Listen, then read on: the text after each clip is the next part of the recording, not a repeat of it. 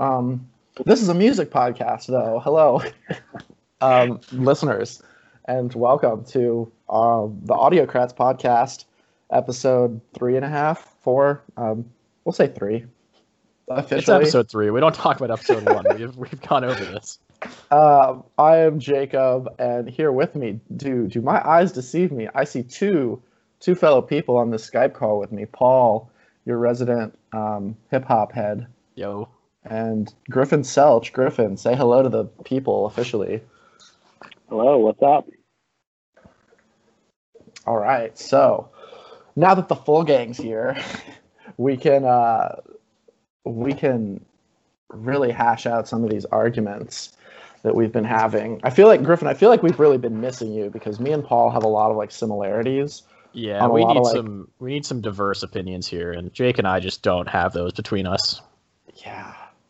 Oh man, so so why is my opinion so diverse? I'm curious. I can I can think of one thing. So we're gonna start off this episode with callbacks like we always do, and I want you to to start this podcast with a callback you don't know about since you haven't listened to the other episodes.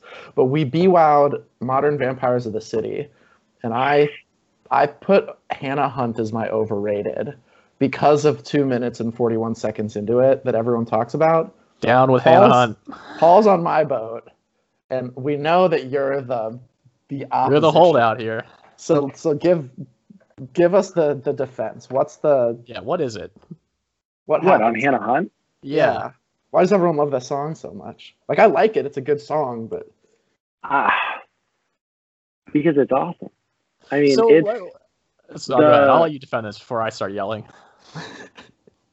no. I want to hear. I want to hear why you guys dislike or why you think Hannah Hunt is overrated on Modern Vampires. Well, I actually everyone- just re-listened to the album. I bought it for someone on vinyl as Christmas gift. So, uh, Modern Vampires is kind of fresh in my mind. Well, like when when I hear people talk about Hannah Hunt, they go on and on about when the piano kicks in at that 241 mark, apparently. And honestly, my favorite part of Hannah Hunt are the lyrics at the beginning. Like Yeah, the his, first his half little of the song is story, my yeah, and a little conversation that goes on. Like that to me is the most enjoyable part of the song. I don't have those feelings about the piano part coming in. Like to me, it's just a very simple piano melody that, like, it, it's nice, but it's not a moment that I sit there and and like freak out about like everyone else does. I think, uh, Jake, do you have any thoughts? I'm pretty much in the same fa- like yeah, it's like people like why I listed it as overrated is because so many people are like you know, when when you hit the piano in, in Hannah Hunt and then they just describe it as like the most beautiful like part of music they've ever you know, they're just like people act like it's this crazy moment of just like they get like some like nirvana or some like music high from that piano hit in that song and I just don't No, have that moment. Yeah, like to me, like there are moments. It's a good like, song. throughout the album that are way superior from like a musicality standpoint and just listening to it than than Hannah Hunt. But Griffin, please please set us straight. I just don't get the emotions. I I think it's very subjective, and so the fact that you guys don't get the music high off of that bit of Hannah Hunt, uh, that's fine. The the what I have to compare it to, the only thing I can think to compare it to that you guys would understand is moments on different Arcade Fire records, right? And so you have uh, people describe Arcade Fire with the word catharsis all the time, where um, songs like Crown of Love or Wake Up have like shifts where the song completely changes and it kicks into a higher gear and people freak out, right? Uh, Those wouldn't yeah. have been my choices for songs that happens on, but I see where you're going with that. Like what, what I mean, Here comes the nighttime is really where I, you know, if we're gonna go with like that kind of thing, that's where I would. But I see what you're saying, though. I see what you're saying. Right. Um, That's what people are getting at on Hannah Hunt. The, the whole first part of the song is slow and relaxed, and when the piano kicks in, it's not just the piano, it's the increased intensity in the vocals and uh, strings kind of coming in, and it's just a ratchet up in intensity of just emotional intensity of the song that give people the kind of arcade fire level catharsis of like a release by changing up the direction the song is going. That's what I get from Hannah Hunt. I feel like that moment in particular in the record reminds me of similar moments on Funeral that do the same thing, where the song changes and there's an emotional release at that moment. Can I say I'm kind of mad because that makes a lot of sense to me, and I wanted to like argue. I, hear- I like I that makes sense. I just don't get it. Like that is not a Oh, that yeah. song doesn't do it for me. I, I agree. My my counter argument would be just like it still feels just so calm and like compared to other songs on the album directly before and after it, like it I feel like even the the increased intensity part is still more relaxed than a lot of those songs. I don't know. yeah, I, I, that's where But I I- would to. I get it. That was a good explanation. And if it does that for you, then yeah, it, you're gonna Right. love that part. I like Hannah Hunt. I want to argue some more. God. And yes, I'm Crown of so- Love was a won't a bad was a uh, Crown of Love was a bad uh, bad example for the Arcade Fire. But you guys know what I'm talking about, where there's switch ups in Arcade Fire records that Mhm. kind of elicit that feeling. I think that's what people are getting at when they're talking about um, Hannah Hunt. Yeah.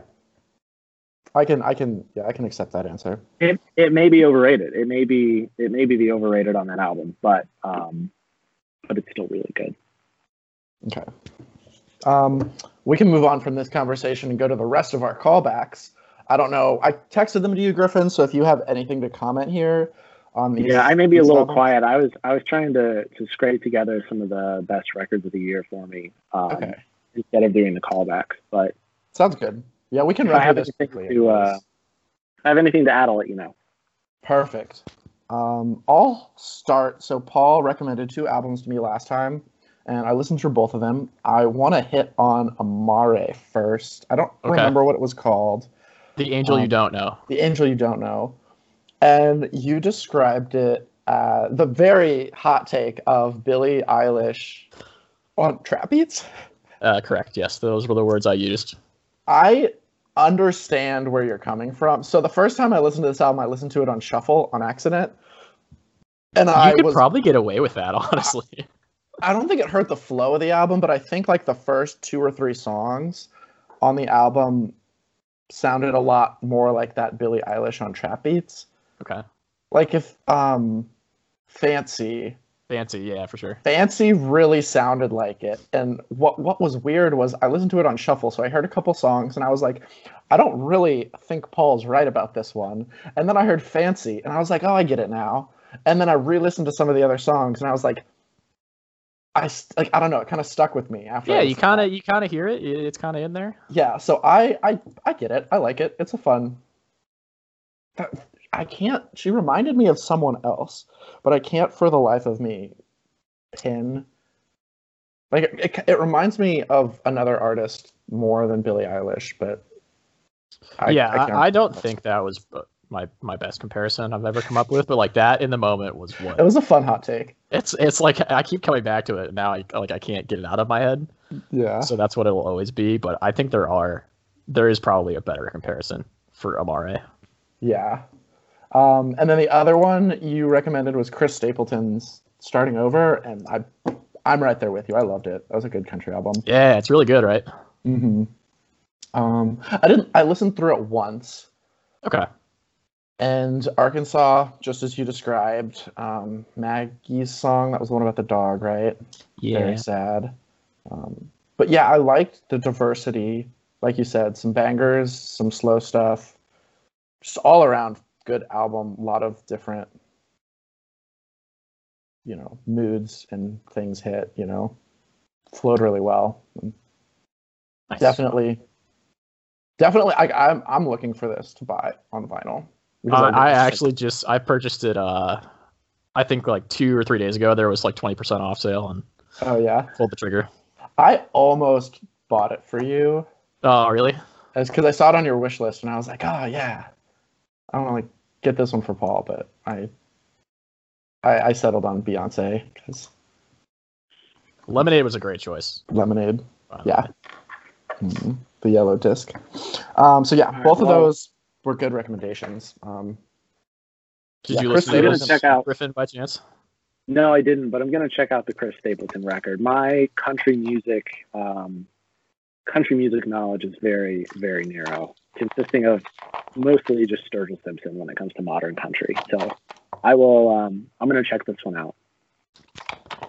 You could check out um, Jason Isbell as well. His album Reunion, I think it was this year, That was this year. Yeah. is sort of a similar-ish style to Stapleton.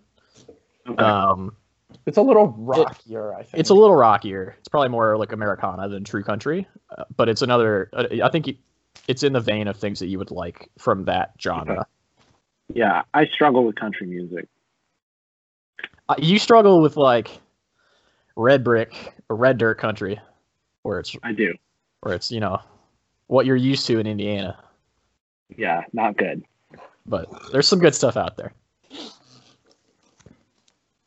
Um, Jacob, you recommended Miley I did. and her album Plastic Hearts. I want to know your thoughts. And I don't know if I'm as high on it as you are, but I think when she sticks to the script of like an 80s sort of pop, rock, punk album, I, I think it's actually pretty good.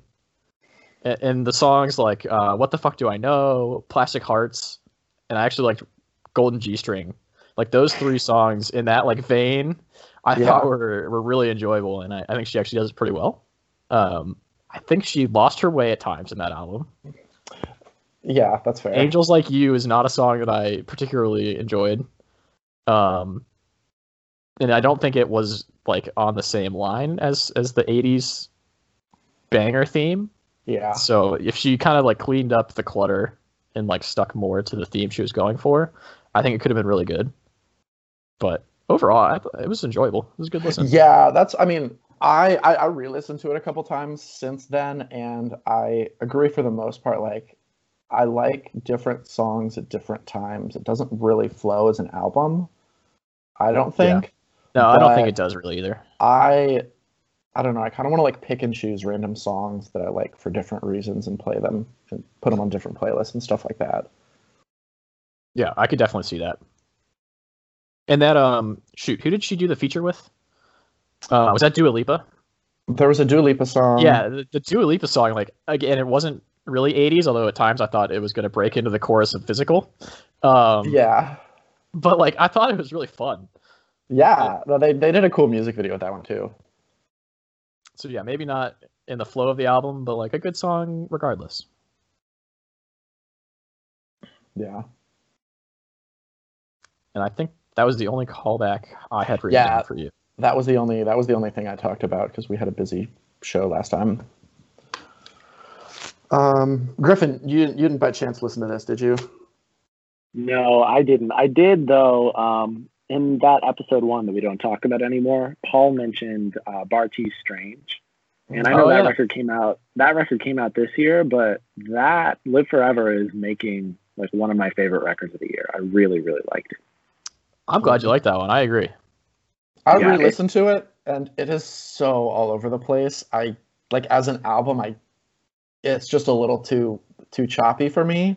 But I will say that I think Boomer is in my top ten songs of the year. Boomer's a banger. Boomer fucking slaps. I love But- it. I mean, the choppiness is his mission statement, though, right? The, the, almost Yeah. the whole point of the album is him saying that that we're not getting put in boxes and genres are dumb and let's you know let's branch out and do everything. And then he branches out and does everything in 35 minutes, and it it blew me away.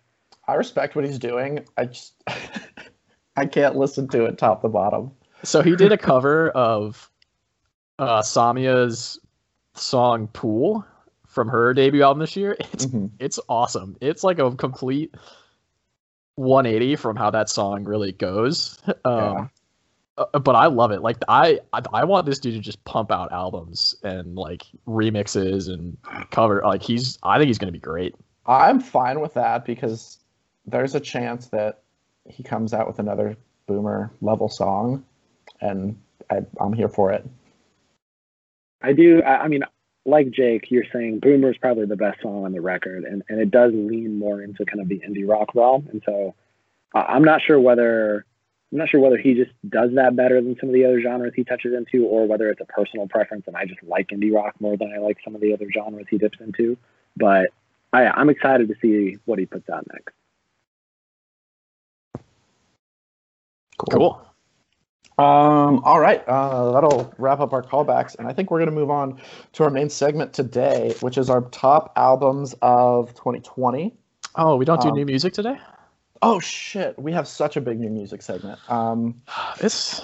I mean, he runs the podcast, folks, but I we got to keep him on track. runs the podcast is a generous, generous. We can flip it if you want. I'm just following the agenda. No, no, we should do new music first. Um, So this is new music since our last podcast, which was Can we do new music to us also for this one? yeah, Okay, yeah, cool. always. But I feel like we have to talk about um, one day in particular, There are a couple albums we need to talk about where there were like sure. six albums that um, December 11th, 2020. This was like the day after we did our last podcast, I think. But um, Yeah. on December 11th, there were at least four albums I want to at least mention. Yeah, Um, that sounds right. so we've got. Um, I'll just hit all the ones I remember. We have Sturgill Simpson's Cutting Grass Volume 2, Oh, I forgot about that one. Taylor Swift's Evermore, Kid Cudi's Man on the Moon 3, um, Foxy Shazam's Burn, or something. Burn, yeah. I think Burn was the album. Yeah. It was also the single. Um, the Avalanches, We Will Always Love You. Those are the five that I was thinking of. Those were five. I, Or in my opinion, five good albums I would generally recommend. Um, depending on what kind of genres you like, I'll like. give you four good albums, but we can talk about that shortly. Oh wait, what's the, what's is it Foxy? No, no, no. We'll talk about it. Go ahead. Okay. Oh, I was gonna say the Foxy Shazam album, but hey, we can we'll skip it. Jake, you're the boss. No. Um. What do you? What do you? I want strong opinions either side of the aisle on any of these albums. I have a lot of them I mean- too. I mean, I just thought Foxy Shazam was subpar. It was. It was fine. It had some high points, but yeah. And this is coming from someone that generally likes Foxy Shazam. I mean, I, I think their self-titled and the Church of Rock and Roll are both really, really good albums that are worth listening to. And I thought Burn was just okay. Okay. So, as someone that's not uh, as much on the Foxy bandwagon as as probably you guys, like I got what I was expecting out of that album. Like I thought there were some good songs, and I thought there was some stuff that I was just like, I could put this on in the background and and listen to it, but not pay attention. And so, like for me, like I got what I came in for. okay. It didn't blow me away though. Yeah. Okay, that was Foxy. Um, other strong opinions. Paul, you said you have a lot. Dude, I hated Kid Cudi's Man of the Moon 3. Oh, like every time I listen to it, I I hate it more. and and it makes me so sad. I mean, we I personally loved Man on the Moon 1 and 2 and Kid Cudi in general. But like this album I feel like it's just bad in so many ways. Like the first half is essentially a Travis Scott album, but by someone worse at rapping, worse at ad libs, and just worse in general at the style than Travis Scott. Um, Kid Cudi's singing is terrible. I mean, it's always been bad, but like it's noticeably terrible throughout major stretches of this album. Uh, I feel like there are some like Elsie's baby boy. What's happening? Um, shoot, there was one line. Oh, on Dive, there is like just this set of lyrics that are just so bad that it like is jarring and takes me completely out of the song. Um, but like I just it, at the end of the day, it doesn't bring any of the energy or like the vibes that made the first two albums special in my opinion so like it's just like cheap ripoff of like the current style of of rap and hip hop but not done in like a, a good way and just doesn't it's not like Kid Cudi to me. And I think people like it because it's done by Kid Cudi, but it's like it's just not I don't know. It's not good. Those are my thoughts. Yeah, uh, I was fine. I've only honestly listened to it like once or twice, um, and I thought it was fine. I, I will say I don't think anything spectacular stuck out about it. I remember some fun points, but it I don't know. I think it was on the same level as Man on the Moon 2 for me, which is like, this is fine. I, I liked Man on the One- Moon 1 a lot more than 2. But Okay. I, I feel like at least two, he he was still bringing his like introspective. it's, yeah, it Like- sounded, 2 definitely. I agree with the, um, honestly, the singing part that you meant. Like, Uh, he's never been a good singer, but man, like he leans on it in this one. no, It's like, just- there's something about his singing in the first one and even the second one a little bit it just it sounds like like 2010 it's okay for him to sing like that it, it almost felt like, 10 genuine on those albums too, in a way that like to me it doesn't on this one. yeah i don't know i i agree with that it's there's something about it that like it i wouldn't say it sounds better on the earlier albums but it sounds right.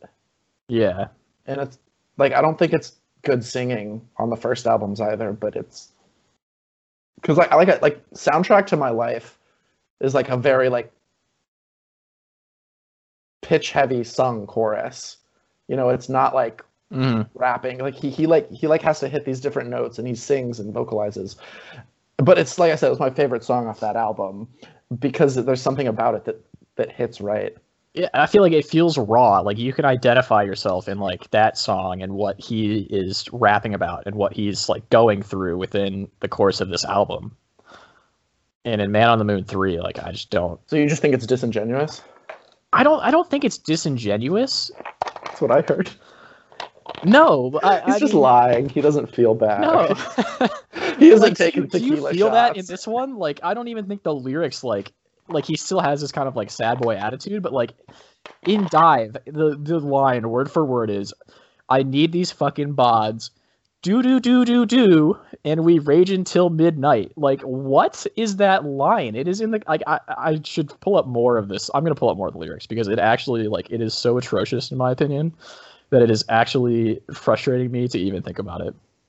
I I can I have strong opinions on this album if you couldn't tell or the listeners. I listeners need couldn't those tell. fucking vibes, do do do, and we rage until daylight. But like it, j- I don't it it sounds so bad in the context of this or just in in the course Yeah. of this, in my opinion.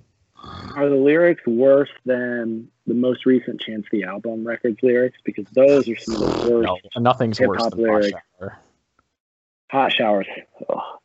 So I missed this album. the The first half of December for me was was really really busy, and so I I, I listened to some of these, missed others, but um, I've never been a huge Kid Cudi person in general, so I don't have strong opinions about this. I just I don't know. I wish Cudi was like still bringing like personal lyrics instead of my microphone. I'm, I'm just Oh. angry. Is there a, Instead of- Pause Is it a computer. general whatever he's trying to bring here, which is like generic like trap party music, sung in a bad voice and done poorly. Is it a theme that uh, hip hop lyrics are going down the toilet this year or the last couple of years? It seems like most of the big rap records I've been looking forward to had horrible, horrible lyrics in them. I, Just I think like- that's that's a that's a cop out answer though. Like I think just with the way, not like a cop out on you. Like I've seen that take a lot, and like I get it, but like at the same time, I feel like the whole scene is kind of moving in in a direction less reliant on lyrics and like the delivery. Um, so like I I'd rather listen to someone like a Kendrick or a Pusha T or like a Freddie Gibbs, who you know you're getting that delivery and strong lyrics and, and well thought out. But I still think there have been some people that have taken this kind of like moody, I don't want to call it like emo rap, but like emo rap sound, like a Lil Uzi Vert, and they've done it in a compelling way, and and with lyrics that like are, are still half decent and like they're still there. Right. But I, I think maybe to your point, if if they're not done well and it is kind of just like thrown against the wall and see what sticks, like it, you can tell, and it's Right. bad. I wonder, and this is probably also a cop out answer, but it, it seems to me as genres of music become more and more popular, uh, they get worse, or maybe not get worse, but it's easier for people to be lazy with them. I think and that's true. so um, you you see that same trend with you know after the 60s and the 70s when classic rock or rock music was huge. You know the 80s was t- full of just lazy bullshit and, and bad, really bad rock music with some gems in there of really good rock music. And I'm kind of seeing as hip hop ascends and becomes the peak of popular music now, right? Like rap is number one. Rap's bigger than bigger than Lady Pop that Jake loves, bigger than than rock music, bigger than all of it. It's easier for some of these artists to be lazy. Um, That I I think that's I think that's where some of some of my issues with modern rap music is coming from. Uh, most most particularly the most recent Chance record, which I was just tremendously disappointed with. But it seems like you know you had a similar reaction to Man on the Moon three. Yeah, I, I Is think that the, the barrier deal? to entry is just so low, you know, right now for something to sell well. That I, I think that's where it's coming from. I think you're right. Mm. Sorry, Jake. Go ahead. That was that big day, the chance one. Yeah, it was atrocious. Okay. I really didn't listen to it that much. Just so- listen to Hot Shower. Okay. That's all you need to listen to. I- That'll, I'm that'll actually give gonna you do that. the full experience of that album in one song. The deal. the first song on that album, I don't even remember what it's called, was the best one by far. It starts off on a high note that's honestly not that high, and then it just goes downhill, and you kind of bottom out at Hot Shower, and then you just hang out at the bottom for the remainder of the the full hour. Have you heard Oh, Holy, Jake? I know Griffin has because we listened to it together. But have you heard it, Jacob? There's a good chance I have, but I'm not like intentionally. Because like that is the quality of that entire album. It it is Okay. no better than Holy. Hot Shower and Holy. Well, I will listen to. Yeah, Listen to I might two. listen to the whole album if I can stand it. I don't know. I have the I, I talk about Anthony Fantano and the Needle Drop a lot on this podcast. Um, but i his review of the Big Day is one of my favorite things. It's really funny. Um, yeah, Uh, okay. really. Um, hip hop, Kid Cudi, Chance, um, Evermore, thumbs up. I thought it was like an extension of folklore. Honestly, I don't. I don't think I like it as much, but Yeah, I'm a little opinionated on not necessarily Evermore, but just kind of this T Swift thing that's been going on in general. I think, I think folklore is good. I think it's fine. I think it's completely overblown, and people love it just because it's a decent Taylor Swift record. And I know Paul loves Taylor Swift. we're gonna so fight today, aren't we, Griffin? We're gonna disagree on that. I feel like this conversation can be extended into the best albums of the year section, so we can. It will be. Um, I think the fact that Rolling Stone, Rolling Stone chose folklore. I think is the best album of the year, and that's just, I mean, I don't know. I don't, I don't get it. I think it's a good album. I think it's a, I think it's a very solid, folky, like good album. But is it the best album of the year? I think just people are freaking out that Taylor Swift is is doing a genre shift, and and I didn't think there was anything super special about it. And then Evermore is the same. It's just kind of like a like a B B sides for folklore and it was good. Like they're not bad. The records are not bad at all. I listened to them. I, I enjoyed them. But I think just because it's Taylor Swift and just because she's doing this this switcheroo, people are losing their minds. So spo- I didn't put it as my best album of the year. I'll just throw that out there now. Spoiler. Okay. alert. But um, I think at least of the major major label releases this year, I- would have no issue with calling Folklore the best album of the year. It like, and that's for I feel like a lot of publications like that's where they're gonna go. They're not gonna dig down into some of the deeper ones, and that's Rolling Stone should. So there's no excuse there. But I I I do think I would call them better than just solid albums. But that's just my personal music taste infiltrating in there. Um, Paul, I want to know Evermore versus folklore. Like, how does it? Are they are they very different to you, or like I like Griffin's explanation of like it's just a B side because that's exactly my thoughts. So for the first couple, maybe really just first listen, I would agree with you. That is exactly how I perceived it. I was like, this. There's nothing on this that I would have put onto folklore. Um, I don't think that way anymore. Although I still think it is a little bit worse than folklore. I I do actually I do like Evermore a lot, and I think there are some spots where I think it's better, and I think she's Yeah, able to like I don't know capture a sound a little better than she did in folklore. I think there's a there's a couple more songs on folklore that are forgettable, and I think in the middle of that album you kind of ride through a couple songs, and if you're not paying attention, you'd never know you even switched spots. I don't think that's the case on Evermore. I think it's more memorable. I think it's a little more interesting. And I think if you took the very best songs on Evermore and compared them to Folklore, I might even give Evermore the edge.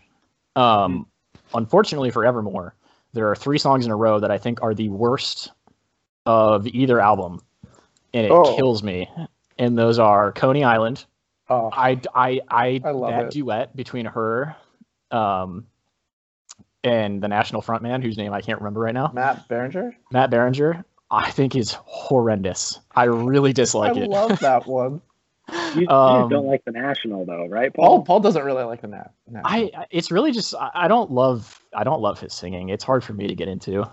Um, Right. but I just don't think he, him and her really link up well on that song. Um, it's followed by Ivy, which like isn't a bad song, but it doesn't fit like that album. Like it's it's a major shift I feel like in sound that to me doesn't make sense. And then Cowboy Like Me immediately follows that, and that song like legit puts me to sleep. I didn't I- like Cowboy like me, so I really dislike it. And so when those three go back to back to back, uh, I, I I don't know. That's where I get lost. I have six songs hearted on Spotify for Evermore, and you listed two of them. Way to go. I think I can give you what I thought were the best. Um, Yeah. I thought Champagne Problems is a great song. I like think that it's one. really, really good. I think the lyrics in there are like that's where she really shines. Um, her lyricism is top notch, and I I think that song's a really good example of that. Um, I think "Tis the Damn Season," "Tis the Damn Season." I really like that song. I think it's um, catchy. I like the instrumentation. Uh, again, I, I think the lyrics are good. Um, and then I think the last three that close it out, which would be Marjorie, uh, Closure, and Evermore, I think are three really, really strong songs in a row. And I think there's where it really leans in to that sort of national, and even I, I hear a lot of Piano. Bon Iver, Justin Vernon um, influence there. It's a lot of that kind of glitchy guitars, um, piano, um, and you've got backing vocals from Vernon on all three of those. And I, I think, I don't know, I think it's a really good closer of the album. And I, I honestly think if you just removed like five songs from the middle, I don't know, it'd be really good. it is too long I- for you. I think you could make a 12 song album from Folklore and Evermore and take the highlights, and I think you could make it flow. And honestly, God, it might be one of my favorite albums that's ever been made. I was going to agree with you, Paul, that I think I think folklore has by far the stronger first half, and I think Evermore has a stronger back half, or or at least like end to the record, right? And so like the one and the last great American dynasty from folklore are like standouts for me in the beginning, that are really just like really fun, cool Taylor Swift songs. And then I agree with you. My favorite part of Evermore was just the final song, uh, and those those final three are really good, really cohesive hmm like you said, hitting kind of that that Bon Iver kind of indie folk style that I really like. And so you could take maybe the first half of folklore and the back half of Evermore and make something that's really, really, Yeah. really good. I, and, the, and the thing is too, there's no, I don't know if it quite hits the highs of folklore. Like Betty on folklore is an amazing song, Mm-hmm. and and I don't think she quite hits that on Evermore either. I guess so. It's like I'm just I'm with you. I'm kind of like wanting more from Evermore at the same time. It's just like I want to match the two albums together and just like make one Mhm. good one and throw out all the crap and Yeah. call it a day. But I liked it. I don't know. I'm I'm glad Taylor released two albums. If she sticks with this theme, I'm happy for it. And if she decides to release a collab album with Justin Vernon, like I may literally die of happiness. So Their That would be pretty great. They do like complement each other really well. I and there's like a, I think it's yeah. on Netflix. A, like, uh, it's basically just a, a, a, a concert of like them recording in the studio of folklore. And I watched some of that, and it's like you get to see them like singing as they're like recording like a live version of it in like a cabin in the woods, fucking some, you know, like somewhere that just fits the aesthetic of that whole whole album. Anyways, it's kind of funny, and it's it's um it's her, Jack Antonoff, and and Aaron Dessner okay. and then Bon Iver, like or eh, Justin Vernon for like the song he's in. Um, he likes like Sky- he like Yeah. Skypes in, yeah. Okay. But it's yeah, it's pretty cool. If you ever just like want to listen to it while you're just like home and like throw it on the TV, kind of like see them vibe. I don't know. There's good chemistry. They all like look they're having fun. And, like I know Taylor and Jack are like really tight because Jack Yeah. produces most of her stuff. And Yeah. ways. Um, Dude, maybe they'll just make a band of those four. It'd be I- cool. Be into that. I Super love Green? Jack Antonoff. They'd be all over the damn place, but I'm I'm here for it. Uh, I know um, we're kind of bouncing around a little bit, but I did want to hear your guys' thoughts on the Avalanches record because I missed that record. I haven't listened to it yet, and I'm a huge Avalanches fan, and especially um, with, since I left you was their first album that I thought was really really interesting. So, did you guys have thoughts? If we're still in the new new music segment, yeah, yeah, we're still there. Um, yeah, I know the Jared third wants to talk Avalanches about this one for sure. I'll take the lead. I love this album. Like we're gonna talk about this album later Oh, because I love this album so much. And I, this is I've never listened to the Avalanches before, maybe Okay. once or twice, like on accident. And Okay. I Paul told me to listen to this one because he was like someone else recommended it or whatever. And I I think it's fantastic. It's got um a lot of like downtime almost where there's just like really cool like ambient things that are happening. I think you would like it, Griffin, because it's kind of like Radiohead-ish in that like there's not always something like happening. You kind of just like it's like ambient in the background, but there's all these cool things that happen. And like probably like a third, probably like a half of the album is like just weird ambient things, and then the other half are just like songs that like like every time you kind of come up and you like hit one of the like real songs is how it I categorize them on my mind. It just I'm always just pulled straight into it. I think it flows really well. The transitions are great, and I yeah I have almost no complaints. I can listen to this. It's like such a big long album too, and I can get from like top to bottom in like no problem. Yeah, I'm really excited for it. I've heard that it's very different from their previous stuff. And Jake, I don't know if you've listened to. They've got three albums total, including this one, and so their first two albums are comprised entirely samples. So, since I left you came out in 2000, and it's a record that they just took kind of unlicensed soul samples off of old records and compiled them all together and made Really? songs out of them with barely recording their own instrumentation or vocals in it. Um, and it's really, really cool and really interesting and really weird. Um, and they had a record called Wildflower in 2016 that was partially sample driven and partially some of their recording their own stuff. And I think with We Will Always Love You, they're moving more into collaborating with current artists and recording their own stuff. So they've kind of they've moved from being a group that splices samples together and makes music to like I don't want to say a real band, but you know, recording their own sounds. And so it's uh, it's an interesting transition, and I, I'm really excited for it because I, I do really like their old stuff. Yeah, I they do, they do have a big wall of, of features on here. I, I know like half of them maybe, like a good amount of them, and there's some there's some big names in there, and it's I don't know, it's a lot of fun. Like this album makes me like so happy because like it, I don't know, like like I've had like a couple like bad days, you know, or whatever, and like since the last time, like I don't know, we talked about all this, and I literally the first thing I do is like I'm gonna go put this album on, and it's just like by like the fifth or sixth song, I'm like in a better mood. Like it has been, it's been like borderline therapeutic for me, and I, I I've listened to this album probably a dozen, fifteen times in what two weeks? Great. That's a long album. Wow. Yeah. Uh, yeah, big big fan. Never heard of the Avalanches before. Check out Since I Left You and tell me what you think. I've been meaning to, but we've been flooded with new music. We Um, swapped. Paul, anything Well, to add? I'm there? I'm I'm glad my recommendation was was good. Yeah. I'm glad you like it this much. Um, you definitely like it more than I do. I I have s- trouble. I don't want to say I get bored with the album, but I almost a little bit get bored with it. I I, would I, expect you don't. to. It's not. Yeah, I I don't feel those peaks. I think as much as you do, and and often like I've listened to it. I think two or three times now. I just had trouble like differentiating between the songs, and it could go a long way. And I would be like, what am I like? What am I waiting for? Like I know those moments are there, mhm. and I think I'd even just like gone right past some of them. Like it just doesn't hit quite as strongly for me as it did for you. And yeah, you, I mean, you've laid out your blueprint for like a good album, and it's like ten songs, and like has the has the high moments and stuff. And Yeah, it- pretty much.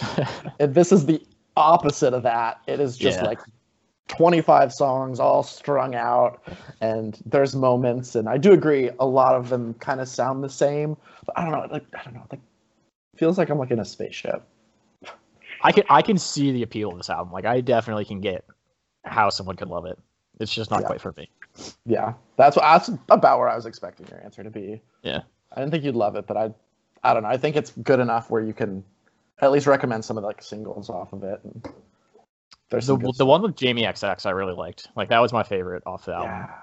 There's another one with um Denzel Curry that kind of reminds Yeah, me that of was your, fun too. your like like how he like did the Glass Animal song. And I was just like, Tokyo- it feels completely different from the rest of the album because he's just like he's just like up there rapping and there's no other rap on this Yeah. album whatsoever. But it works. It sounds really good and it's a lot of fun. Yeah. Um, okay. Enough with December 11th, 2020. Any other new music? What you've been listening to? I got one more. Yeah. Um, and this is courtesy of some year-end lists that I was listening or trying to go through and see like what I had missed this year and what else I to listen to. Um, but Inner Song by Kelly Lee Owens. This one caught me a surprise. It is um, sort of an electro pop, like indie electro pop record. You said electropop. It is it, it is sort of a la In Color by Jamie XX would be what I like compare it to off the top of my head. Okay. Um, but there are some spots in this album where uh, Kelly sort of like glides over these like bassy electronic beats in a way that is just like stunning. Um, and I, my number one fault with this record is that she doesn't do it enough. Like she uses these like upper register moments like very sparingly throughout the record and and I think it helps to create like those moments when they do happen but you're I'm left wanting more and my like when I compare it to In Color I think Jamie can do a lot more with just the like instrumentals and just the I don't know the EDM portion of it just the the generating of the like the beats he can do a lot more to generate like emotional responses just from those uh, but when she uses her voice in this record in her song, like I, I don't know. I think she can make a better record than In Color in the same style.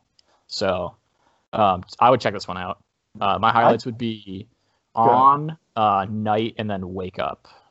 Is songs like with a really, really, really, really cool vocal effect going on, and then um, Arpeggi and Jeanette um, are more on the uh, just like the the beats, instrumentals, electronic side. I think those are her two strongest there. I will say I did listen to this right when it came out. It was like August or something, I Mhm. think. Um, I remember liking it, but I'll have to re-listen to it. 'Cause that was a while ago now. Yeah, and it, it's it's almost weird. It's an album that I think I liked the most on my first listen, and I don't know what that means exactly. Uh, yeah. but there are there are some like moments I would truly call stunning with the vocals on yeah, here. I'll have to listen for that. So that's all I got. Cool. I'm excited about this one. I've listened to it a lot recently. Approach Cool. the wreck. You said electro pop, and I was sold. if you liked In Color, I think you will like this album. I do really like In Color. Cool. All right, Um, so what are we, what are we on to, Jake? Who's ready for top albums of 2020? So ready? Yeah. Um, Griffin, how many did you amass? Like, what's your list look like? Oh, I don't I don't have a list. I've just got things that I kind of wanted to mention that I that I enjoyed. Also things that I was disappointed by. I've just got kind of a, a general a general list in my head of of talking points. Um, I, I've been have not been good about keeping up to date on new music this year, and so mine's probably less comprehensive than your guys's. Um, I'll let you drive right now because I think we'll hit all your talking points, and then me and Paul will go through together and count down from 10. Because you have a list of 10, right, Paul? I do. 10 to 1. Cool. Well, I'm probably going to take a lot of recommendations from your guys' list. I've, like I said, I've been locked away in a cage this year. and It's been hard for me to Yeah. hear new music. But How dare Um, you try to wanted save to- lives? yeah, how dare I? I did want to mention um, there's there were a couple albums from some rock mainstays this year. Um, the Killers had a new record. The Strokes had a new record, and then the 1975 had a new record. Did you guys have thoughts on any of those? Neither of those were like my favorite albums of the year, but I thought all of them were interesting in their own way. I think they were all flawed in their own way. Um, I thought the 1975 record was totally bloated. Uh, it had some it had some high spots on it, but in general, I thought it was kind of disappointing compared to their previous output. I've never been the biggest 1975 fan, but I was gonna say um, you just described 1975 album for me. Yeah, I was like, that's Right. every 1975 album. this one this one was bloated compared like in comparison to their most recent stuff. It was I thought it was bloated. Do you have a Um, The favorite high point. album. the- Like I thought Notes was good. Notes was their their last was one, this right? Notes was this one. a what brief inquiry to online relationships was the A one. brief inquiry, I think, is my favorite. I think that kind of hit the sweet spot for me of being experimental and being a fun pop rock band. Mhm. Um, I thought Notes went a little bit too far into this year, and I thought the intro to that record just makes me cringe every single time I listen to it. Yeah. Oh, brief inquiry. It's- no, No, Oh, Notes? no, no, it's Oh, okay. it's atrocious. it's yeah, it's just the one where where the person's like, we need to do something to save our planet and all that. Yeah, I'm I get what head. they're doing. It's a good message. It's. But is your rock record the place to like put a giant like speech on the first song? I don't know. Like I'm I'm Yeah. I understand that like political commentary has has a huge place in music. And it doesn't even need to be subtle. Like you can hit me you can hit me over the head with it, but don't start your 1975 record with a speech on like global emissions. appreciate Anyway. yeah i yeah i agree it just just the sound of it like even if you're like you know don't speak english it just you're just like why are they just saying words in this weird robotic voice you know it's it's it's yeah i'm fine with it um other than that, I really like the Strokes record this year. Um, and I also really like the Killers album this year. None of them, neither of them were, I think, the best record that those groups have ever put out. I thought the Strokes had a good return to form, and I thought it was consistent. Um, kind of unremarkable, but consistent and fun. And and I always enjoy more Strokes music. Um, I thought the the Killers had one of the most fun records they put out in a really really long time. Um, some of the the high points on this album, like um, like Caution and um, oh, I'm blanking on some of these. i like the title My track. God is one of my My favorites. God. Imploding the mirage my god's good too Imploding the Mirage, Dying Breed, I thought is super fun. Um, uh, My Own Soul's Warning, I thought there were there were big highlights of that of that album that I just want to go see the Killers live again to hear some of these songs be played on the stage. Um, other than that, um, Tame Impala for me is a huge group, and they came out with a record this year. Um, the that slow was- rush. the slow rush was a little disappointing for me. It's landing in the bottom half of of Tame Impala albums. Um, a I will say disappoint- Lost in Yesterday was one of my one of my favorite songs of the year from that album. Right. Um, Lost in Yesterday was really good. I think as an entire project, I thought it was too slow. I thought that um, compared to Currents, which they put out last, uh, Currents had a lot of energy for me, and the slow rush, I haven't really found myself in the mood for. Maybe, maybe I'm missing something. I know it's You're, it's in the title, slow. Griffin. It's the slow rush, not the fast rush. um, That's I fair. struggled with it. And uh, yeah, I struggled with it.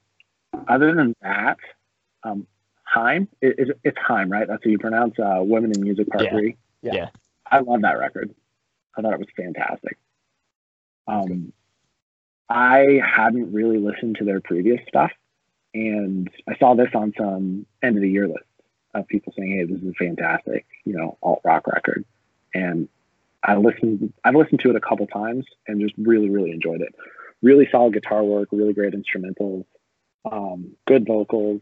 It, it's I don't know what it reminds me of, so maybe you guys can help me vocalize where the album kind of fits for me. But it just sounded like I don't know. It sounded like almost perfect, almost perfect like mid two thousands to late two thousands alt rock to me. Yeah, Like yeah. I was like, Haim isn't that new to me. At least I've been listening to them for a number of years now, and they're just kind of like I, I would say this is their best record they've had, and Mm. at least for me. And it's like it it's it's right. It kind of fits that alternative rock poppy kind of kind of category, and they just nailed it with this one. I agree. I also agree. I think um, so. They had Rostam, and I'm not even going to try to pronounce his last name on production for this record. Um, more formally, formerly known for his Vampire Weekend production and per- group participation fame, and I think his production really is noticeable on this album, and I think he does a really good job of bringing out the best in Haim, hmm and that's what it reminds me of the most. I think you get some early like Vampire Weekend vibes in there, but just that sort of like time period and that sort of upbeat kind of fun, easygoing rock sound uh, is what I hear the most on that album. Yeah, I didn't know that he produced it, and that makes a lot of sense. That I'm getting kind of you know mid 2000s indie rock vibes from it. Is that's where Vampire Weekend got their start. Um, I really enjoyed the record, and I think it deserves all the praise it's getting this year. Do you think it deserves to be on the Grammys Best Album of the Year list? This is a callback for you. so. Okay. I, I think so, but I this is this is my genre. This is what I what I enjoy listening to. You know, if I had to pick something, it would be this type of music. And so when a group comes out and puts a record out that's this solid and consistent and just just really well done, I, I'll put it on the Grammys list. What won the Grammy this year? Has, has it? It's has not. They haven't not had it announced yet. yet. No. Yeah, they haven't. No? yet. No, that was nominated for Best Album though. for best album? Yeah. Um, the Phoebe Bridgers album, Punisher, was fantastic. I think Paul Paul really doesn't like Phoebe Bridgers. I am like probably in between where you two are. I don't really not love. I'm just indifferent. Like I just don't understand. Yeah, I think it's fine. It's a good album. I like Kyoto. I don't understand. I like Kyoto too. Kyoto's the high point. Um, I enjoyed. I just enjoyed the vibe of, of Phoebe Bridgers. I think it's it's really relaxing and it kind of fills that. It sounds nothing like Bon Iver, but it fills that same space in my mind that For Emma fills on Bon Iver is a kind of a quiet, like fun, relaxing album, and, and that's that's my best way to explain why I enjoy Phoebe Bridgers. Did you just use the word fun to describe for Emma? For Emma, it's not fun, but for Emma is enjoyable to listen to. It's sad, but it's also Okay. it's also I'm just like I'm just giving you I'm just giving you crap. I'm just pushing buttons right now. for, for Emma it's fun. I'll, I'll die on that hill. Still All right. obsessed. We I think that's how you described "Funeral" by Arcade Fire, right, Paul? Oh, that's Um, true. That's true. We had an argument about that at one point. I was like, "It makes me sad." I think for Emma makes me more sad than funeral ever could. but they're both fun. um, Uh, Griffin, this is why I love I don't have this much podcast. Why did I say stupid things? no, because it brings some hot takes and some spicy opinions that Jake and I don't have. I- ah, yes, let's all have fun at the funeral. all right. I'm so glad all my relatives died. I don't have much, guys. It was a No, it was a okay. busy year for me, and, and building on the new music was not uh, was not high on the list. Both Sturgill Simpson bluegrass albums, despite me really not liking bluegrass, I thought were were really good. I will say of, of the albums you did listen to this year, you picked good ones. Yeah, Like I you didn't listen I to like- garbage. I like all of the albums you you listed. Um, I think of the ones you listed, Haim is my highest. All the rock ones, the first three, those were all really good albums. I agree. I don't have any of them on my top ten. I probably wouldn't have them on my top ten either, but I thought they were worth mentioning. Um, Yeah. No, this is kind of like an honorable mention section almost. Yeah. like- I was pleasantly then- surprised by both the Killers and the Strokes yeah. um, coming out with those records. Right. And then the last, just so we throw an EDM slot in here, is the Kygo album this summer. Um, partially made up for me not being able to go to any concerts. I, I really, I enjoyed just kind of having a fun, like again, oh, this one's actually fun, unlike for Emma. Fun summer dance record, right? Um, I have a soft spot for Kygo because I saw Kygo in concert in Chicago on his first U.S. tour, like, you know, five or six years ago. Oh, so you're, But an- I you're a day really- one fan. Day one fan. I really enjoy his stuff. Um, I thought the Zac Brown band feature on this record is really, really interesting and something that I wasn't expecting to hear a country band do vocals on a dance track, and it works. Um, I enjoyed it. It was it was kind of the album of the summer for me, and so I've got to throw that on there as well. I will say I did listen to Broken Glass because it has my lady pop queen Kim Mhm. Petras on there. Uh, I love that song. I thought it was a lot of fun. Um, it's not like, I guess I didn't really realize a whole album came out with it. The- I- this is not my genre at all, but I was like, I'll listen to it because it has my my lady pop girl on it. Yeah, Because I have to spin everything in my my lady pop lens, you know. sure, absolutely. But no, I, I liked do it. I I like listening to Kygo when I when he comes on. I enjoy it. I think he's one of the better EDM artists right now, and I I like how he, like you said, works with a lot of different artists and diversifies kind of the sounds that he he puts out. Can we do a quick tangent on being day one fans? Sure. Sure. So Griffin, do you remember at Bonnaroo? We went to Bonnaroo, by the way. Um, do you remember who we saw in the middle of the day? Um, like almost Yeah. against our will, if we're being honest. Um, who I I never would have thought would have been popular in the future. Billie Eilish. Billie freaking Eilish. I feel like we're day one fans of Billie Eilish. I think we can claim that. I think Yeah, but the problem is day Billie one- Eilish's set was not that good. That doesn't matter. We can say we saw her before she was cool. we did. We Do you did remember what else we saw that day at that concert? Did we see Bay on that day? No, I just I just mean like the people that we. Do you remember the people that uh our our concert mate was taking pictures with at that set? No. Oh, they had the socks. Oh, I do remember that. Do you remember that?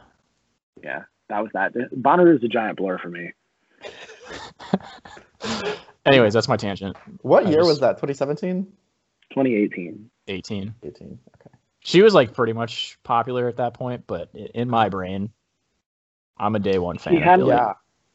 She I hadn't saw her. released an album yet. No. Ocean Eyes, I think, was like her biggest song at that point in time. Yeah, I saw her at ACL 2019, and she was on the main stage. Like, it was fun. Yeah, she was like It was a two thirty on a Saturday, I think. Anyways, that Okay. contributed nothing to this conversation, but here we are. Um. All right. Uh. So yeah, uh, that's that's a pretty good list, Griffin. A lot of good albums there, and I think a lot of things I don't think either uh, Paul or I were gonna touch on. So It was the honorable mentions list. cool. All right. Well, Paul, I guess the clock moves over to us now. Um. Do you want to start out with your number ten? Sure. Can I throw two more honorable mentions out there from my list? My honorable Uh, so list is like 20 long. So De- Declan McKenna and Zeros. okay. Um, I want to give him a shout out. I really like that record. And then, not really an honorable mention, but a song from an album that I'm not going to mention is On the Floor by Perfume Genius. Everybody should listen to the song. It may be my favorite album, or sorry, favorite song of the year. But unfortunately, I don't like that album. Dude, so I, I one, I second that completely. I, I remember recommending that song to you, and I was like, "This album came out. Don't listen to it. Just listen to the one song yeah, because it's awesome." And I, like this album, I keep seeing it in like top people's top five it's like everywhere, and I'm everywhere. like, I do not get it. I don't understand. That song is awesome. There's a couple other good points, I guess, but like, uh, it was, you know, like 15 tracks of like, I, I just want to listen to this one song again. Yeah, but I, I feel like that song alone deserves a mention because it is incredible. All right. All right, but Um, my number ten, uh, yeah. we actually did briefly touch on it, was "Starting Over" by Chris Stapleton.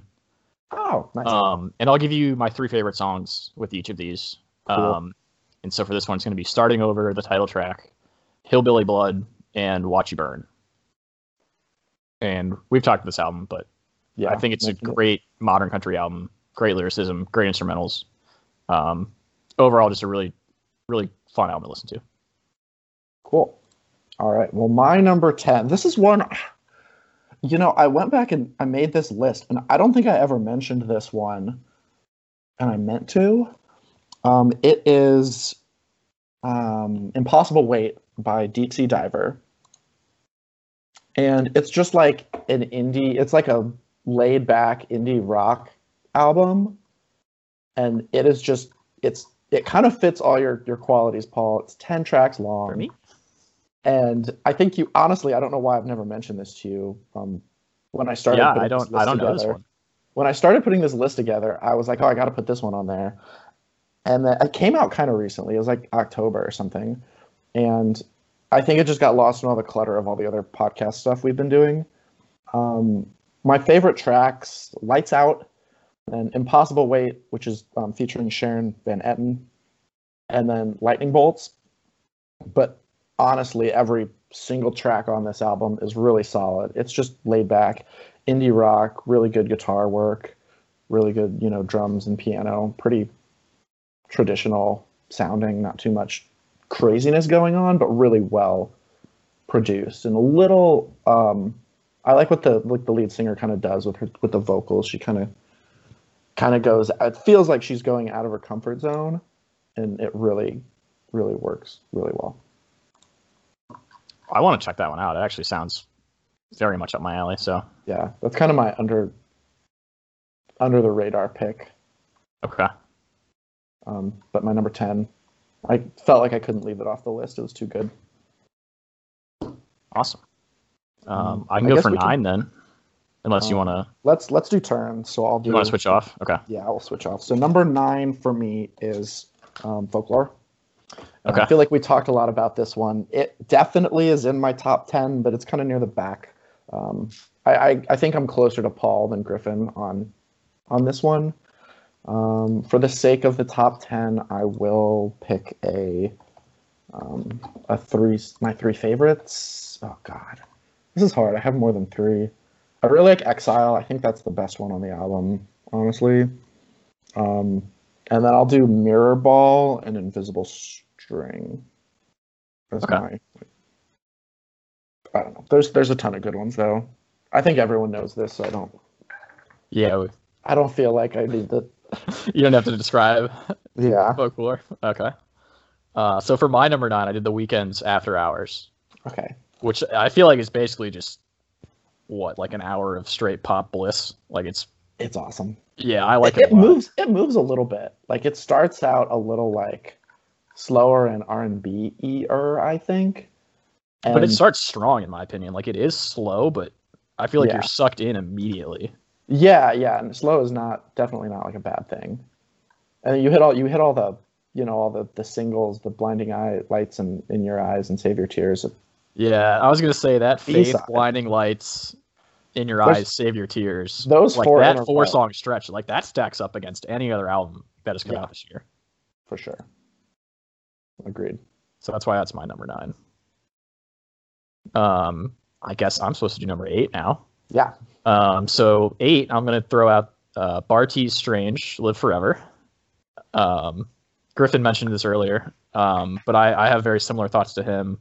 We talked about it in the episode that'll never be spoken of, but Mustang, Boomer, Ghostly would be my three highlights on this album. But it is really just it's a fun album. It's all over the map in terms of genres, sound, styles, but they're all done well, and I think it's worth giving a listen.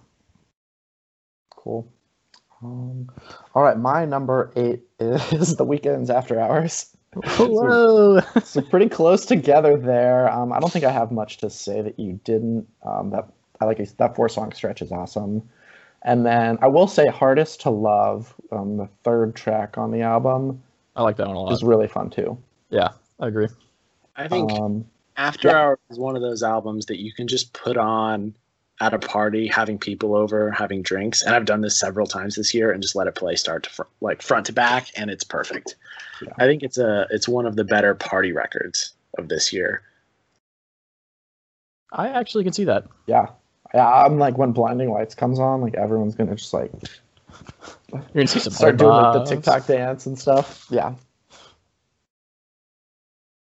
Um. Okay, so then we're moving to my number 7 You're seven. Yeah. So my number seven is um, the debut album from Samia. Is this your number seven? no, but go ahead. Yeah, I mean, we're gonna have some overlap here. I already know. Yeah, yeah, Um, yeah. The baby, the baby is the name of the album. Um, highlights on this one are Triptych is my favorite, and then Winnebago, um, Fit and Full are probably my um, some of my highlights. And I, I don't know, I love this album. Um, I like. I don't even know how to describe it. It's kind of it's indie pop, right? It's definitely indie pop. It's it's And- actually I would call it sort of an indie rock, alt rock.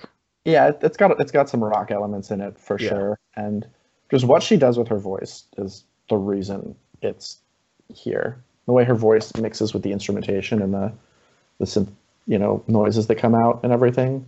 Um, do you have anything you want to add here, Paul, or do you want to? I do. until- Do you want me to wait till I uh, say Uh, mine, We can want we can wait until it's your turn until you Okay. get there. Okay. Um, Samia the Baby, really good indie pop sound. Um, Yeah. All right. My So I'll get seven. seven out of the way. I'll get seven out of the way first. I had Taylor Swift. Um, I just did folklore slash Evermore. I, Yeah, I was to gonna me, they're so similar. yeah, no, that's acceptable. I I'll allow that. Yeah. Again, if if we made a twelve song album out of those two, maybe my album of the year. Maybe we we, should do that. Maybe we I'm willing to do it. let we'll we'll we'll table that table that idea for a future episode. Um, continue. Sorry. Everfolk. Um, I thought Exile, Last Great American Dynasty, and Betty would probably be my top three on folklore. Although shout out to Illicit Affairs, which I think is an underrated track on that album, which is really good. Um, and then on Evermore, I already talked about it. Champagne Problems, Tis the Damn Season, and Evermore would be my favorites from that one. And then number six, wow, who's here? Samia the baby. um, so my three would be Fit and Full, Big Wheel, and Triptych.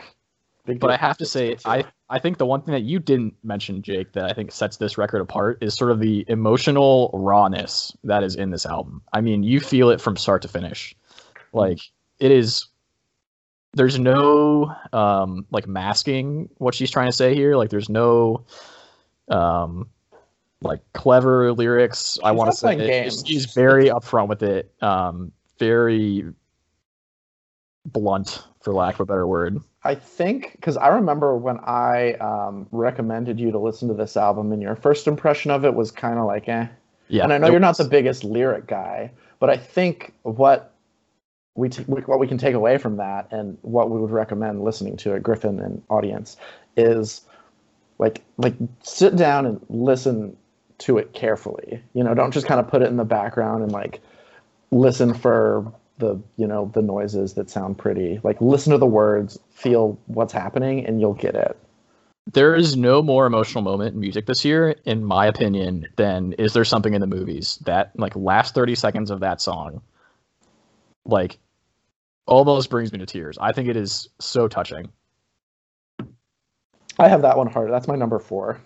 Yeah, I think So- there's it is a really special ending to an album. I think both of you have told me to listen to this album at different points this year, and I think I did listen to it once on a drive and was very meh on it. Probably because I was driving and thinking about other bullshit, and it was on in the background. And So so he was he was hungover, pissed that he was just called gay at a wedding, and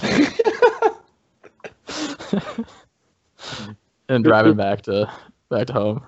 who else was called gay at the same wedding? Well, you know, I was too, so I was also kind of pissed, but nothing to be mad about. It's okay. My girlfriend thought I was gay when I met her. So we're all. Aren't, aren't we just three of? them? Anyways, that was fun though. I think that was probably not the best environment for you to be first exposed to that album.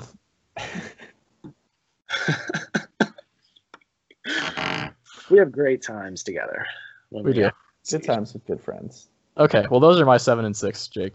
Back over to you. Am I to six? You are to six. Cool. Uh, my number six is Charli XCX's quarantine album, How I'm Feeling Now.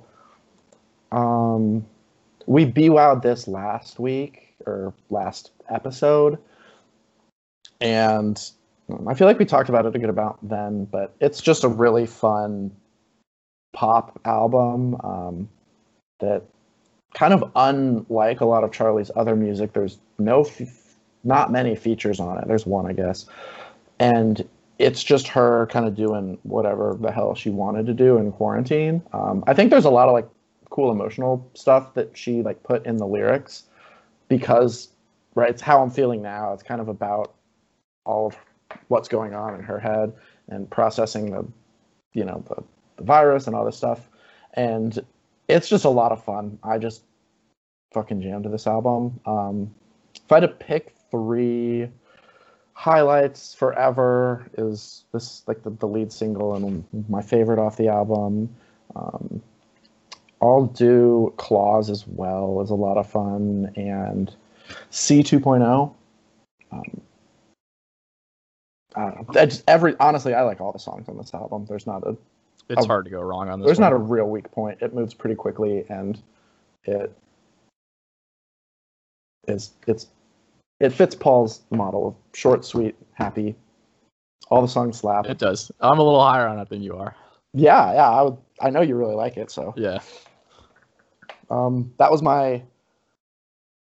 Is it, is it me again? That was yeah. That was That number was- six. That was my five. six. Okay, Yeah. so then my number five, we already talked about it. It's the Avalanches. This is a pretty heavy tilt pick for me because this album just came out. I was gonna like I say the recency bias can go both ways. I feel like. Yeah, I was like, I might end up higher. I, I, I don't know. That's why I put it at five. I felt that was like a fair middle ground because right now I think it's just my favorite. Like I wanted to put it number one because like if I could go like if I had to go listen to an album right now after this and just sit through it and enjoy it all, it'd be this one because it's Okay. it's the it's just what I want to be listening to all the time. But um, I feel like I don't have a whole lot to add there. I'll hit my highlights really quickly. Um, the Divine Chord is the really the first highlight on the album, um, and then I don't know how like I don't want to just say Interstellar Love because it's like it's like the very beginning of Interstellar Love, like the build up, like the first forty seconds. I just think how they do that is so cool, and it's really nothing that special, but just like fading in from like ambient synth noises to like like a groovy melody, but it it's awesome. And the rest of the song's like really good too, but the way that that build up in the first 40 seconds of Interstellar Love gets me every time. And then um, We Go On is just it's just very fun. I just want to dance to We Go On, and that's my my other highlight. Number five, Avalanches. We will always love you. Awesome. Back over to me. Yeah. Okay. Uh, my number five is going to be Fleet Foxes' Shore. Uh, my highlights are going to be Sunblind. I don't know if it's Yara or Jara. I think it's Yara. Um, and then Young Man's Game. But I, I, I just think this is a really fun step for Fleet Foxes to make a more upbeat.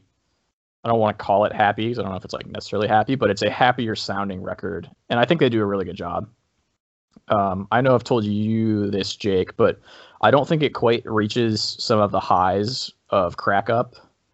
Um, I still think Third of May is one of my favorite songs in the world, and I don't think they have anything that quite hits that on Shore. But I think it's really solid from front to back. Their instrumentation is great. Pecknold's vocals are great. They still do the awesome harmonies. Like from front to back, it's an awesome record. Um, just maybe doesn't quite have the highlights of some previous Fleet Foxes records. Um, and then number four is another one that we've talked about on an episode that'll never be spoken of, which is Adrianne Lenker's songs and instrumentals. And my three favorites on this, which are kind of hard to pick out, um, but are going to be Two Reverse, Half Return, and Not a Lot, Just Forever.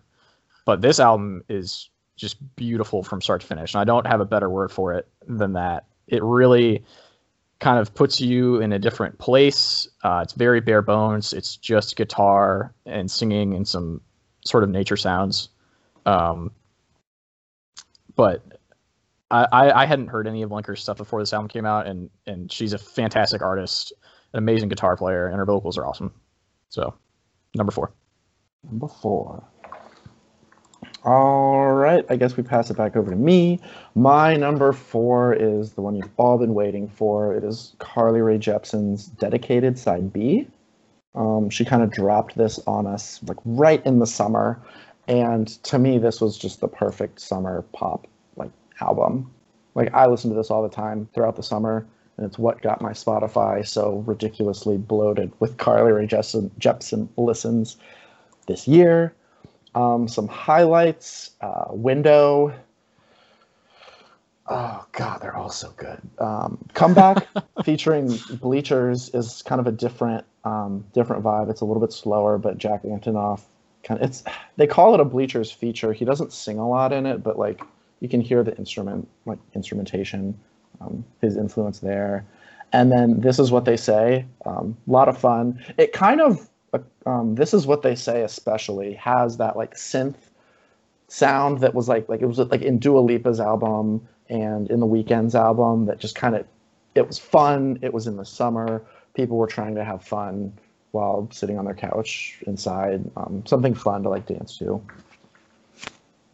And Carly Jepsen nails it every time. What else can I say? Um, so that's my four. I have another one, right? You do.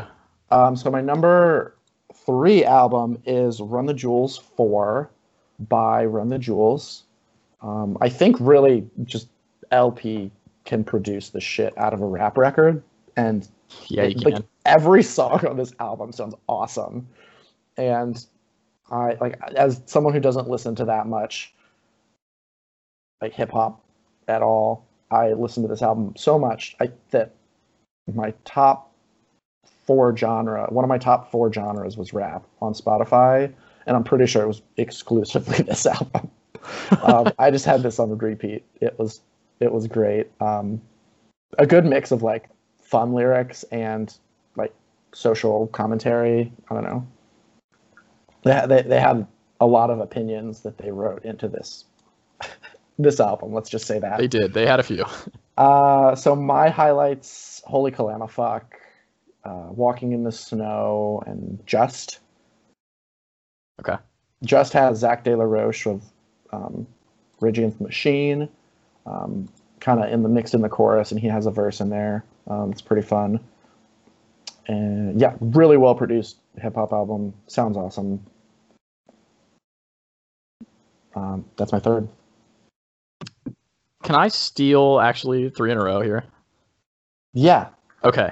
That'll, that'll put you at two, right? Well, it, it'll get me to one because I've I only have three, two, one left. But Okay. I'm kind of worried Um, about what your one is. no, the way I've done um my like albums this year, I actually had them in tiers, so I had to rush to to put them in ten to one order Okay. a- as we started. But um, I think the top three have to to keep my original construct, which was I, I actually am going to say I have three albums of the year, which you're like that's bogus. You can't have three albums of the year.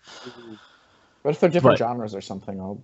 Yeah, but I make I, I'm part of the podcast, so I make the rules. So here we go. Okay. Um, two of them I, I think have to be on any list of like what what are we going to remember from 2020. And so first I'm going to have Run the Jewels with Run the Jewels 4.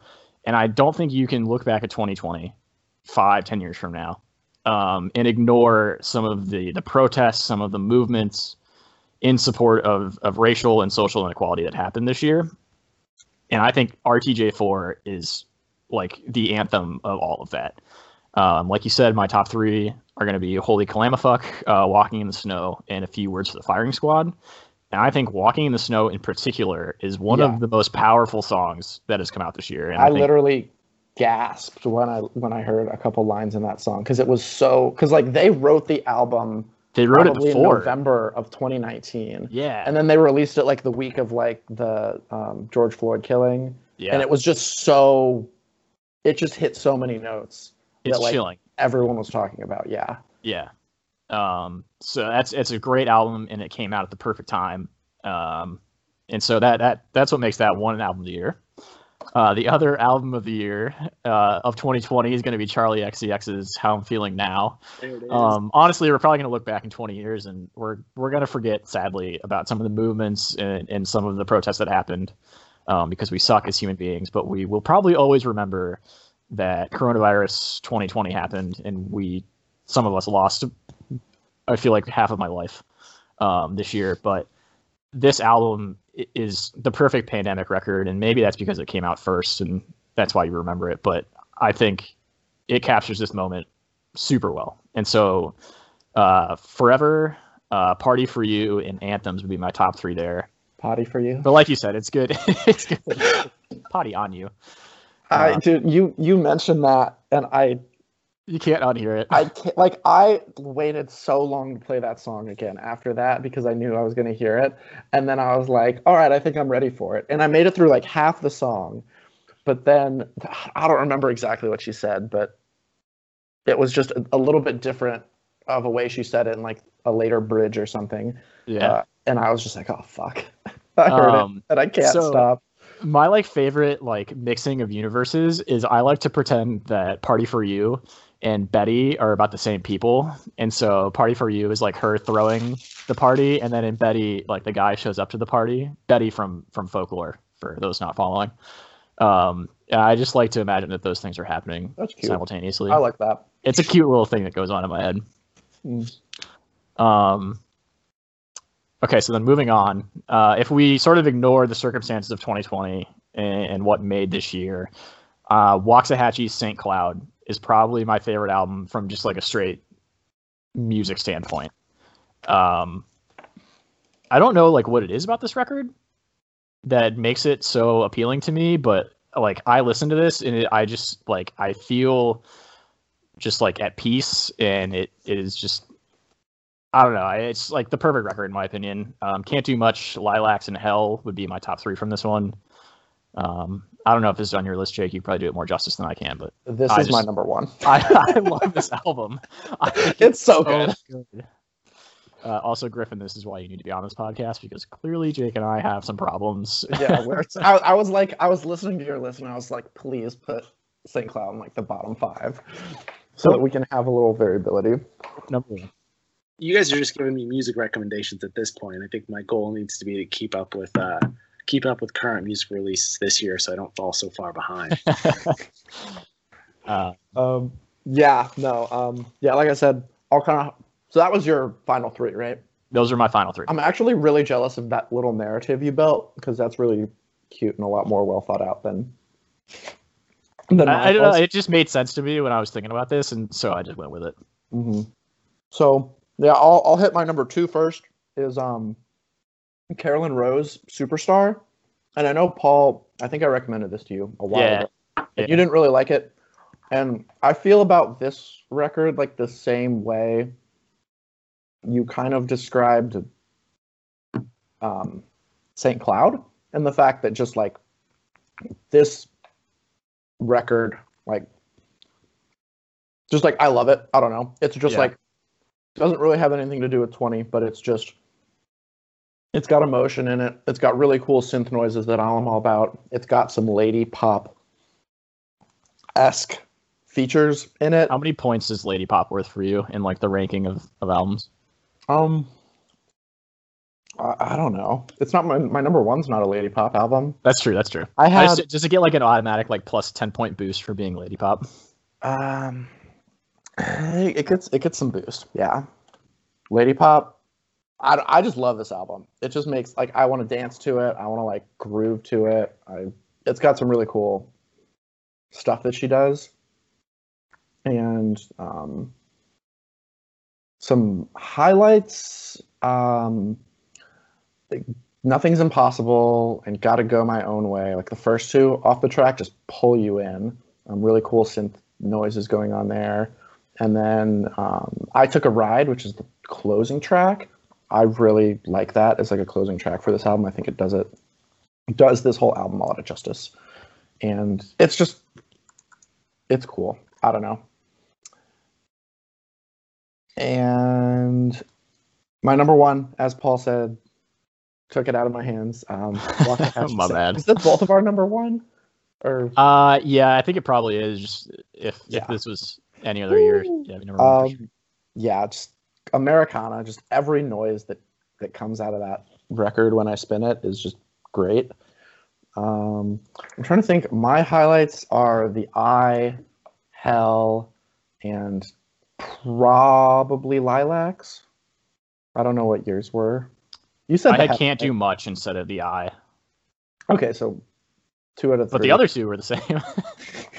Yeah, honestly, just like the like from the eye into hell is like one of my favorite two song like stretches. I just I don't know, both those just hit me really well, and uh, this whole album is really good. I think you said it best. It's just really good. You know, really good guitar work. It's so simple, but something about it just works perfectly. Yeah, I, I can't put my finger on exactly what it is that keeps me coming back to this record, but there's some weird combination of her voice that sounds really raw but so refined. Yeah. Like like it sounds raw but it's exactly what she wants it to sound like. Yeah. And it just i don't know it makes me want to run out in the field of flowers and dance. And like it's it it's so carefree. I don't know. No i, I agree. I think It's it's awesome awesome awesome album listen to saint cloud by waxahatchee that's the message people at home the other message that jake and i think went eight for ten on same albums or seven seven Did we for 10 really? Was it that? We had oh, Waxahatchee, Run the Jewels, Charli, Samia, Folklore. That's half. The Weeknd. Six. oh it's six okay That's higher than I only thought. six Only six. Yeah. Even though I do dumb shit like call for Emma fun, I think you guys need some dissenting opinions in here. we do Yeah. no we, we definitely do Yeah. Um. I think part of the problem too is we've been sharing so much music all like That's true year because of quarantine and stuff. That but we we never talked about run the jewels or waxahatchee no, Or you were even- just like you or were just, even like, really listen to Samia. I mean, we did for like a day, and then like, I don't know. Yeah, I was like, I really like this album, and you were like, yeah. and then you came back later, and you're like, actually, I really like this album too. I was like, Sweet. yeah, but I, I had no idea that Waxahatchee would be your number one. So good. I don't know. Like I made my top ten. Like I picked which albums were on my top ten, and then I put them in order. And I I think you did it differently, where you cumulatively like put an album above or below like other albums on a list over the course of the year. That's what you you said something. Yeah, I had that. him in. I had him in tears. Um, Yeah, I did this definitely not like two days ago on a like shit. I need to do this for the podcast. I've been sort of I've been sort of ranking them as the years gone on, so it was a little bit easier for me. Yeah, I think if I would have done that, I would have recommended Deep Sea Diver earlier. But it's really good. I yeah, that was the one you said you hadn't heard, and No, I was perusing end of the year lists, and Mhm. everyone seems to be loving this Fiona Apple album, oh yeah, fetch the bolt cutters. and I don't get it. And so I don't know if you guys get it or if you guys want to enlighten me on it. Fiona Apple's never been. Ne- It's been someone that I've tried to get into several times, and it just doesn't click for me. And I think I listened to the first half of "Fetch Me the Bolt Cutters" and just didn't finish it. So Yeah. I get it, but I don't hear it. If that makes sense. Yeah, it makes sense. Like You understand why people enjoy it, but you're not enjoying it the same way yourself. Yes, I I think it is incredibly raw. Like what she talks about and how it is conveyed, I think is very unique. Um, and to come from a person of her stature within like the music community, I think makes it kind of special. Um, at the same time, though, I like cannot really get into it. Um, if that makes sense, I think is kind of why it's garnered so much praise. yeah, Yeah, I, I agree for the most part. It's it's the listenability for me. I can't like you said, I, I stopped listening to the album. Like even if I'm like really busy and doing something, I'm like I'll be like doing chores around my apartment. I was like, oh, I'll put on Fetch the Bolt Cutters. I'm like it just sounds like someone like threw a cat on a piano. I think that's yeah, what I, you what know what it like honestly it like reminds me of a little bit, What? and like not like to the complete extent. Um, is kind of the way I felt about To Pimp a Butterfly, in that like I get that it is like the messages in there are crazy, and the way it's put together is is audacious and done perfectly, but like I cannot get through it. Like it is just so. Like I think that one's more dense than Fetch the Bullet Cutters, which is just like I off think the wall at times. I agree with you in that comparison. I think there are peaks on To Pimp a Butterfly though, and there's moments of like musical genius in To Pimp a Butterfly, to go along with the uh, cultural genius, the, the what he's trying to say, right? Yeah. For me, Fetch the Bolt Cutter is, I think, is all message and no, no music for me. Um, I think there are times it comes through like Shameika, um, Cosmonauts, and then um, even shoot, let me. Um, I think ladies at times, despite how heavy that song can be, yeah. Um, also comes in. Like I, it's it's I don't know, but it's it's it's more intertwined. I think, as you're saying, like it, it's very heavy to listen to. The 10 out of 10 on Pitchfork just threw me for a loop. I was like, what is that? That's Pitchfork for you. First one in a decade. Anyway, that's all I've got. I, you guys Um, with lists, and I, I wrote down some stuff to check out. Yeah, I'm looking. I, there weren't really any runner-ups that I felt like I need to honorable mentions. Um, that Bombay Bicycle Club record, honestly, um, was in contention for me. Um, Jessie Ware's "What's Your Pleasure," really fun dancing. That's a fun pop album. That is a fun album. Um, yeah, if you just want to put something on and just kind of like groove and dance a little bit, Jessie Ware's "What's Your Pleasure." Um, Haim's album was on my short list, and I'll say "Soccer Mommy" um, is kind of in that same like indie rock pop vein. Um, Color Theory was her album this year. I really liked that as well. I had Sylvan Esso's "Free Love" um, coming in sort of in the honorable mention category as well. Um, it's it's just short. I think is probably its biggest drawback, and that's coming from someone who likes short albums. Um, Yeah. It's it just feels like there's not enough to it. It's like 22 minutes, I think. Yeah, and what what killed that album for me was, and this is, I guess, part of my evaluation process in general, which I should have started with, but here we are. um, I actually wanted to get this point across, but it's fine. So when I think of like what makes an album good, like like I know Paul, you have your moments theory, and that's important, but to me also like if you release like a bunch of singles, and then those singles are the only moments that I like, I'm not gonna say the album as a whole is good. And that's kind of a flawed evaluation process. And here's where it gets really flawed. So, like, you could argue that the Avalanches album did exactly that because every song I have hearted that has a cool moment on it was released as a single, I think, just about. And I've, it works. I think it's one of the best albums of the year because I didn't listen to any of those singles whenever. yeah, you didn't. You hadn't heard it at a time. Yeah. But, or like, I mean, if you release these singles like months in advance, that kind of kills it for me, you know. If you release a couple singles like a week before and then the whole album, I'm a lot more likely to like the album then. I also Yeah. think what, what you're getting at a little bit though, Jake, and correct me if I'm totally misreading it, is like cohesiveness, right? And so there's there's the moments thing that's important, but if the album itself isn't a cohesive whole, then it falls apart. And so with the Avalanches, you've got you've got moments on the singles, but everything else ties the record together where it feels like a singular body of work. Yeah, I would rather listen to the whole album than just the singles that I have hearted on Spotify. And that helps in that specific case a lot too.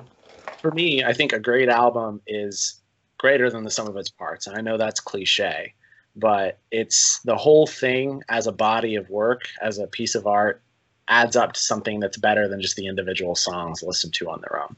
That's something I really look for when I'm looking for an album that I that I love. And I think most of my top albums of all time fall into that category of, you know, you almost have to listen to it from front to back to really get the full experience. Mhm. So your top albums of all time, just Radiohead's discography. Exactly. Just just, just Radiohead. Radiohead and Arcade Fire. a little bit of LCD Soundsystem thrown in, and that's it. Well, that's another podcast. The the you know top ten personal favorite albums of all time is something Oh, we can God. do here. Oh, that'd be hard. That's a lot harder. Yeah, I don't know. I don't know about that one. That's ambitious. It would be fun though. If we make it to 100 episodes, We'll do that as our 100th episode. I like it. You heard it here first. Okay. listeners, Paul, uh, uh, listeners, it's your job to keep us accountable for this. keep us honest on that one. We know there's a ton of you out there.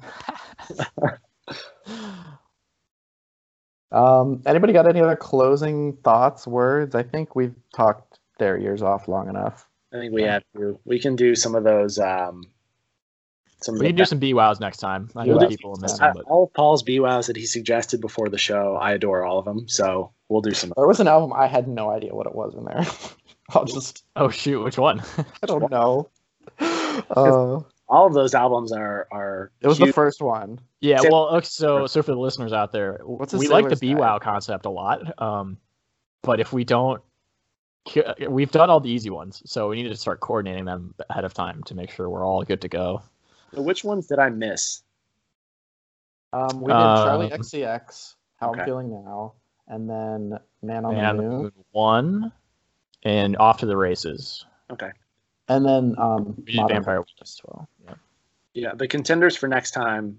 Um, these were Paul's suggestions: are "A Sailor's Guide to Earth" by Sturgill Simpson, "The Suburbs" by Arcade Fire, "Is This It" by The Strokes, "Blonde" and "Channel Orange" by Frank Ocean, and "Acid Rap" by Chance the Rapper. All of them, I could I could do a BOL on. I was could do- really just gunning for things Griffin could be able to do a BWOW on that Jake and I also might be able to do a BWOW. I was like, I could do Suburbs, Is This It, or Acid Rap, and that's an Acid Rap. I know like four songs on that album. Not the Frank could talk about. yeah, we'll just need to we'll just need to start planning these out a little bit better. But Yeah, Sounds good. cool. cool. Alrighty. Happy New Year's. Thank you guys for listening. Happy New Year's. Happy New Year's. Signing off. Cut. Adios.